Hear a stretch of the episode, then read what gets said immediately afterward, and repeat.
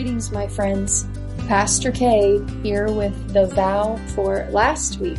This verse is very dear to my heart and to the culture of TCC. It is what we refer to in Bible quizzing as the Zach verse.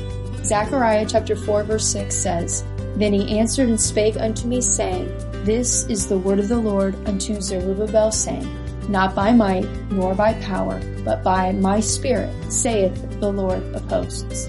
In quizzing, we use this verse to teach quizzers that when we do all we can in terms of preparation and practice, we rely on the Lord to help us in each quiz. This applies to every area of our lives, including ministry.